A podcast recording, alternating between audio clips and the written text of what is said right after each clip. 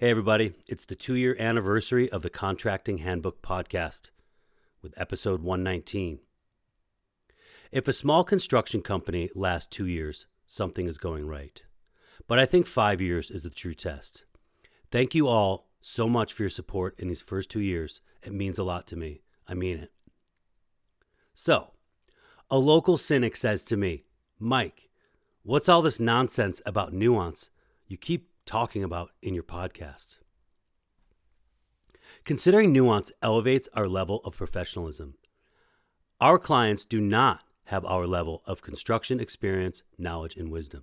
In leading them, it's up to us to pick up on the subtleties, the nuance, because we've seen it all. The days of black and white, my way or the highway, are over. It's not us versus them. We live in the same community. We, the builders, build and maintain our communities. We are professionals. Part of that is to understand the, the nature of our clients.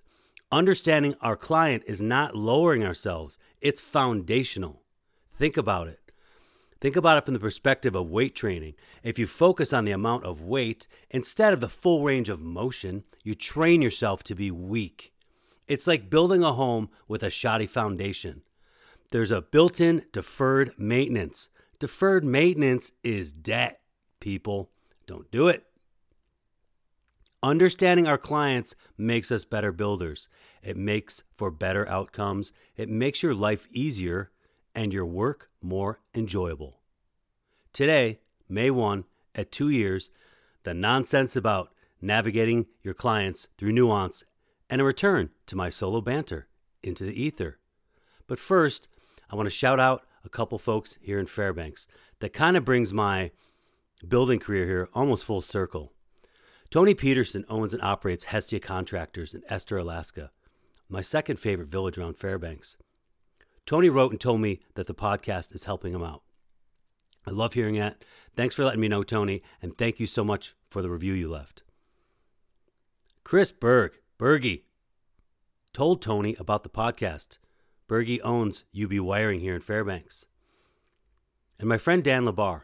I don't know how you made it into Tony's review, but you did. I hope you're doing well, my friend. For those of you listening, Dan and I flew rafters. I joined rafters for a friend, probably back in 2005. I think that's where we met. Hope you and the family are well. You guys that know me know I love my building community. But I really love the fact that this podcast has found it into another local network of builders. All right. I'll be back in a minute.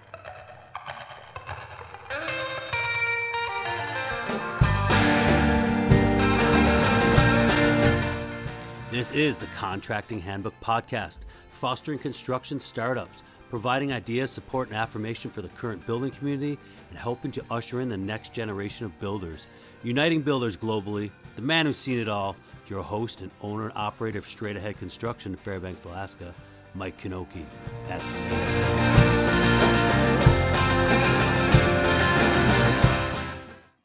When I started out in season one of this podcast, I said I learned through trial by fire. I'm not from a construction family. It was the school of hard knocks all day long. I always strove for definition in my work so I could express what I was doing for clients. In other words, know what I was selling and understand why I was doing it for myself. In other words, a need to understand my purpose.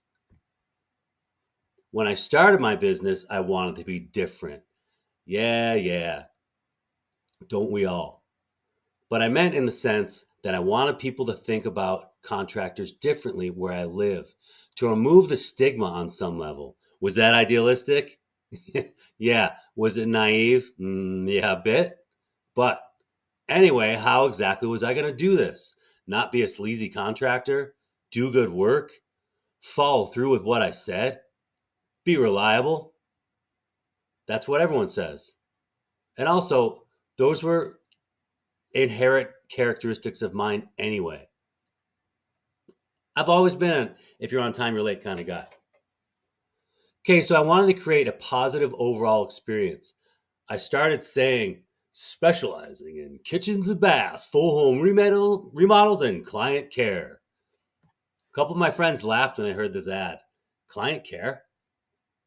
These are good and supportive friends that were just giving me a hard time, but I meant it. I was diving into being a better builder at the human level. And guess what? It resonated. Incoming potential clients responded to it. There was a sense of trust built in to the first conversation. There might have been skepticism, but let's, you know, just work with me, people. The need for definition in my work and bettering my understanding of clients brings me here. What I know today is that it's not just money on the line. It's not just a potential payday calling. It's a person with a unique set of circumstances calling you. I, it cannot be dismissed as much as we'd all like it to be black and white.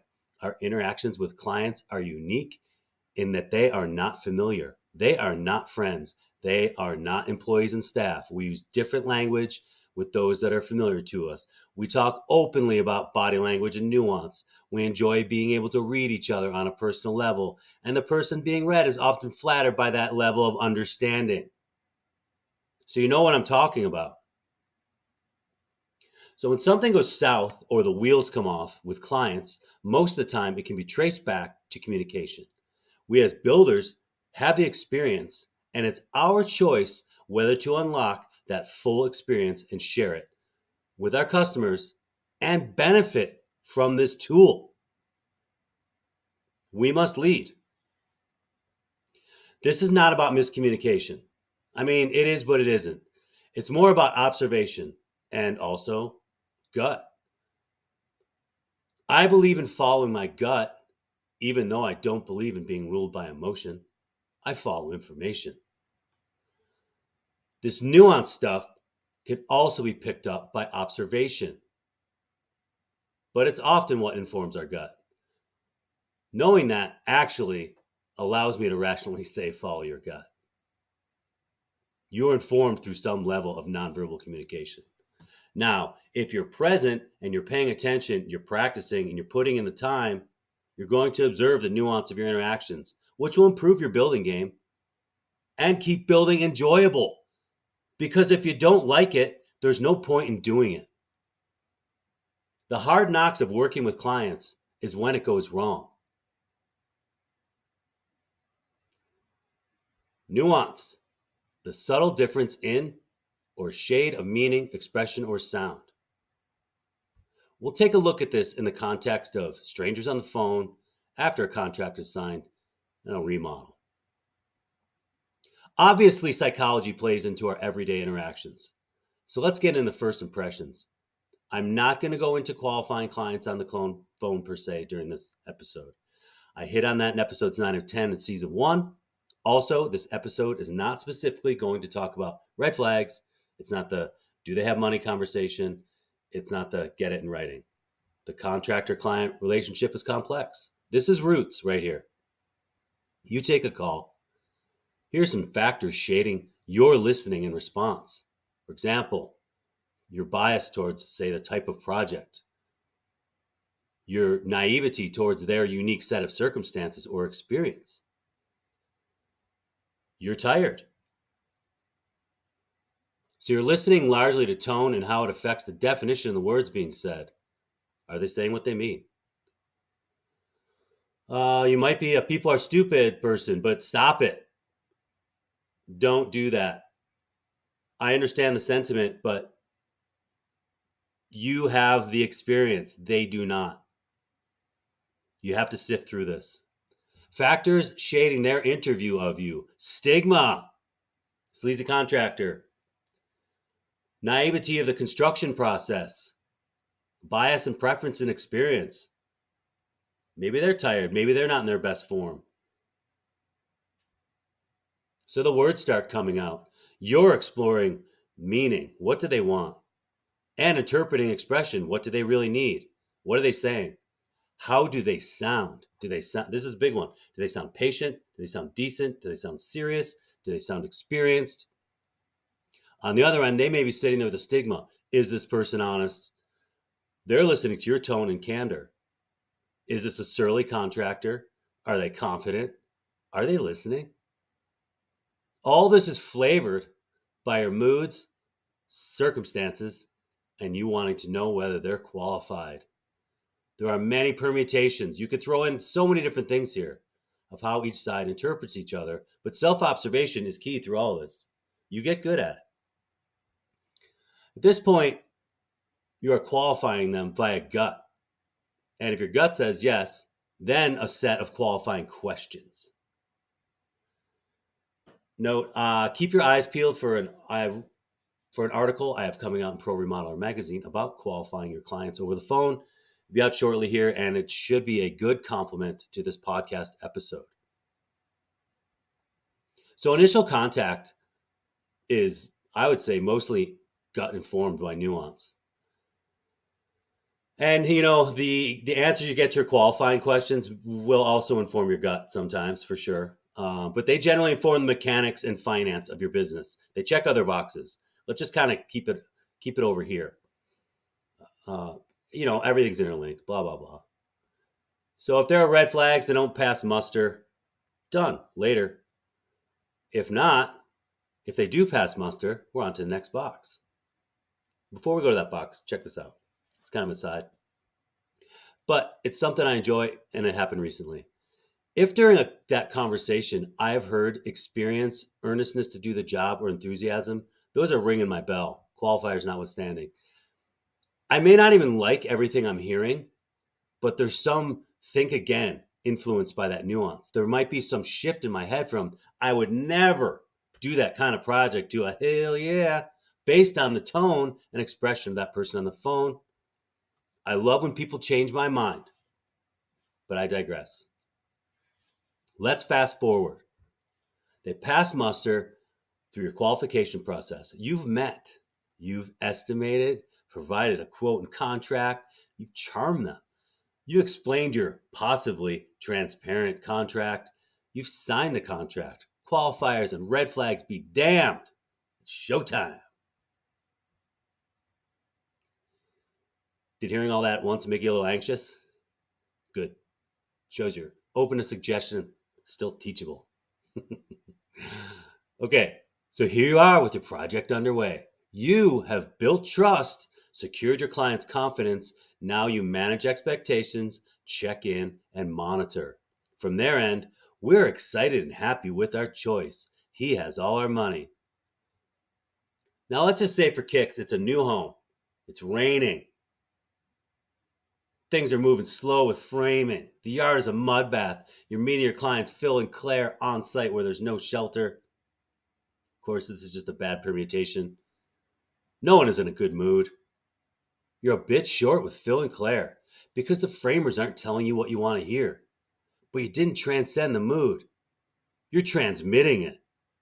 Your state of being made Phil and Claire uncomfortable to ask you all the questions that they were excited to ask. You heard the words. They heard your words. You sounded different. You didn't sound like Mr. or Mrs. I love building houses today. Your body language and tone is expressed, in fact, that you didn't love building houses today. You didn't transcend your mood. You didn't blow it off, whatever you want to call it. On your own time, you can allow yourself to go back and forth between I love it and if I never build again, I don't give a crap because we have the right to simultaneously hold two opposing positions on your own time. However, Phil and Claire are not your friends. They don't need to experience this. They're on the opposite side of a nuanced transaction, and you're their leader. The sun comes out, the yard dries up. Despite the ruts, the roof tin is on and the windows are in. It's time for a walkthrough and a landmark payment. You're beaming when Phil and Claire roll up. They're smiling too, but their expressions are subdued. They love seeing their windows in. Hopefully, you are reminding them of special custom items, how the rooms will be used, cool switching, and finishes as you do the walkthrough. When you get the check, the handshakes are weak and the smiles forced. The change in tone and expression are unmistakable. But both of you brush it off. It's just words, just a blip. To them, Moody Mark, your new nickname. They say, he's a pretty good guy. And you think, ah, it was nothing. But you all experienced that shift. Your facial expression showed absolute discomfort that didn't match your exuberance. Their forces were their their smiles were forced. Okay, it's not a big deal. Hopefully. This custom home relationship is long term though. If you were dating, you might have just gotten dumped right there. But you're not dating. You're the leader when you pick up on a shift like this, do you act on it or just let it go? Tell me in an email, info at thecontractinghandbook.com, a DM on Instagram at the contracting handbook, or in a review. I would argue that you act on it. We can talk about how to act on it later. Is any of this sounding familiar? Can you extrapolate this to a situation in your life? If so, please tell me about it in a review of this independently produced podcast. I enjoy putting the podcast together, and if you find value or affirmation in the content, help me out by sharing it on social, texting it to a friend like Bergie did, or write the review. Now, the next situation on a, on a remodel simultaneously going on. You're explaining to Lily and Marshall why a radiant field in poured concrete in, in poured concrete is a better option than just removing a step up into the bathroom and replacing the subfloor. Marshall, acting like he knows what you're talking about, full barbecue Bob mode, nods. She's just glazing over. You finish your explanation and move on to your next appointment. The couple calls that night and says they don't want to spend the extra money to bring the bathroom into plane with the bedroom, despite your best efforts to explain why it would make the bathroom universally accessible if someone becomes disabled. That would be a fraction of the price to do it now instead of when someone becomes disabled and it's an emergency, and that it's a big selling point should they ever want to sell the house. Screw it. You say to yourself, their money, their house. But you're simultaneously recalling that they were not really listening to your rationale, to your wisdom, to your experience. Marshall was saying he understands as if he had experience, but was in fact annoying you and you let it get to you, so you disengaged. Lily was not engaged for whatever reason that day. Fast forward five weeks. The bathroom is ready for tile. Lily says, I thought the bathroom and bedroom were going to be the same height. Isn't that why we're doing this?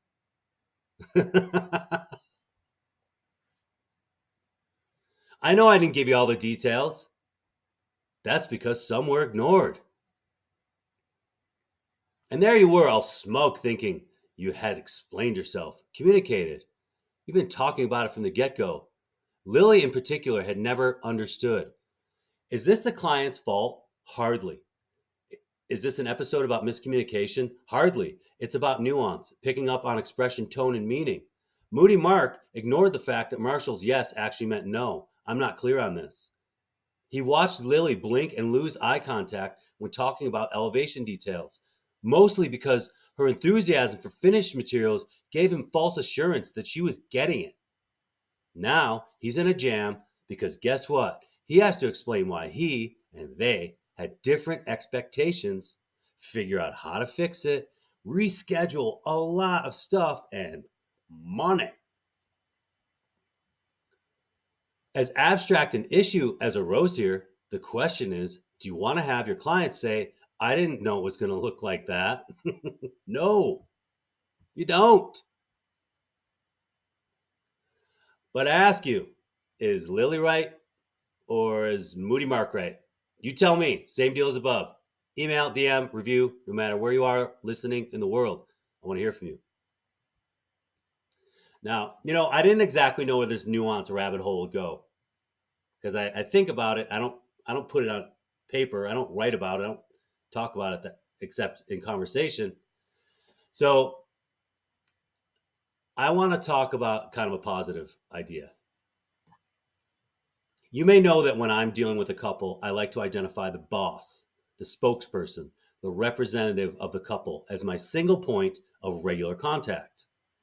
At the same time, I'm very careful to make sure that everyone feels included in the conversation, particularly if one person is quiet or shy. So let's talk about shy one.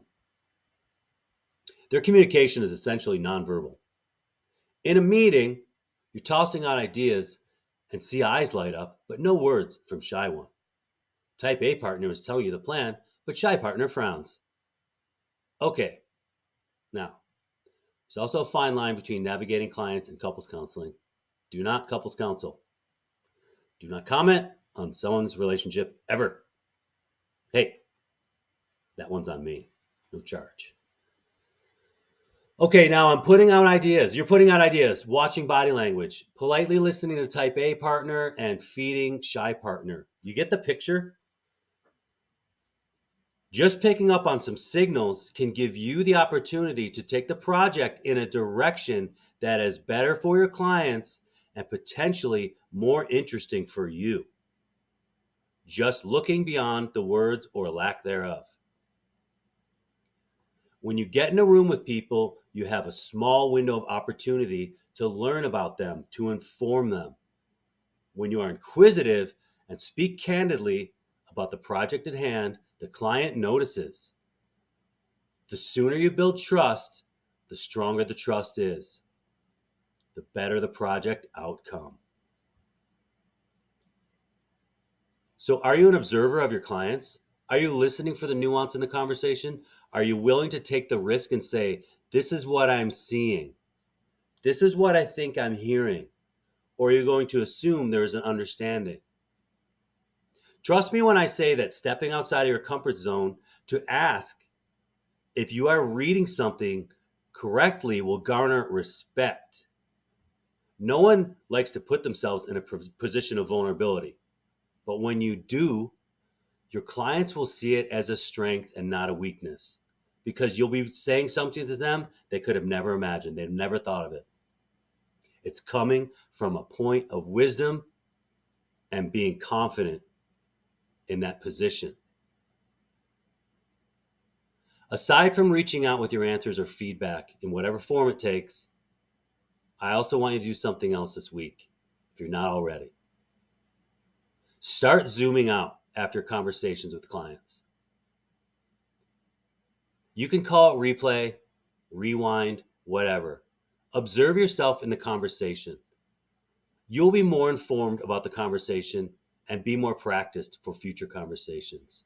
The sooner you start to practice new habits in the business, the quicker they will become second nature, fortifying your foundation, avoiding deferred maintenance, and allowing you to build upon that. Being a good contractor is a necessity for me. It's not just about chasing the dollar. It's not just a promise of quality at a fair price. It's about a positive experience for my client and enjoying my work. If I don't dissect the interactions to understand them better, I create blind spots, I make mistakes, I miss opportunities, and I set myself up for not enjoying my work. At the end of the day, I try to self examine when something goes wrong before I point my finger at someone else. I've done it. I love building and I want to enjoy it because when I'm happy, the money follows. I love what I do, my friends. Next week, Desmond Say, the siding guy, joins me to talk about the best practices in operating a trade contracting business, financial responsibility, how he got started in the trades, and of course, his favorite hack. In two weeks, Joe Mitchell of Finish Point Trim and Millwork joins me to talk about taking ownership of the project, leading clients, their apprenticeship program, and how to prepare for a prospective employer in construction if you are leaving your career at a desk job for a life in the trades. If you want to support this podcast financially, please click the support button at thecontractinghandbook.com. Donations of any size are appreciated. You can sign up for my email list while you're there as well. Remember, what you do each day is part of your legacy. So create a legacy that matters. That's all I got. Later.